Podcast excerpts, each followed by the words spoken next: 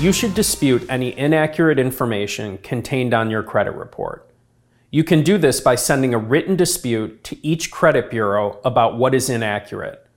This dispute letter should contain identifying information about you, such as your name and address and a description of what is inaccurate on your credit report, and also why it is inaccurate. If you have evidence or documentation to show why the information is inaccurate, you should include it with your dispute letter. We've helped thousands of consumers with debt collectors and credit report problems. Contact Agruss Law Firm today to learn more about your consumer rights.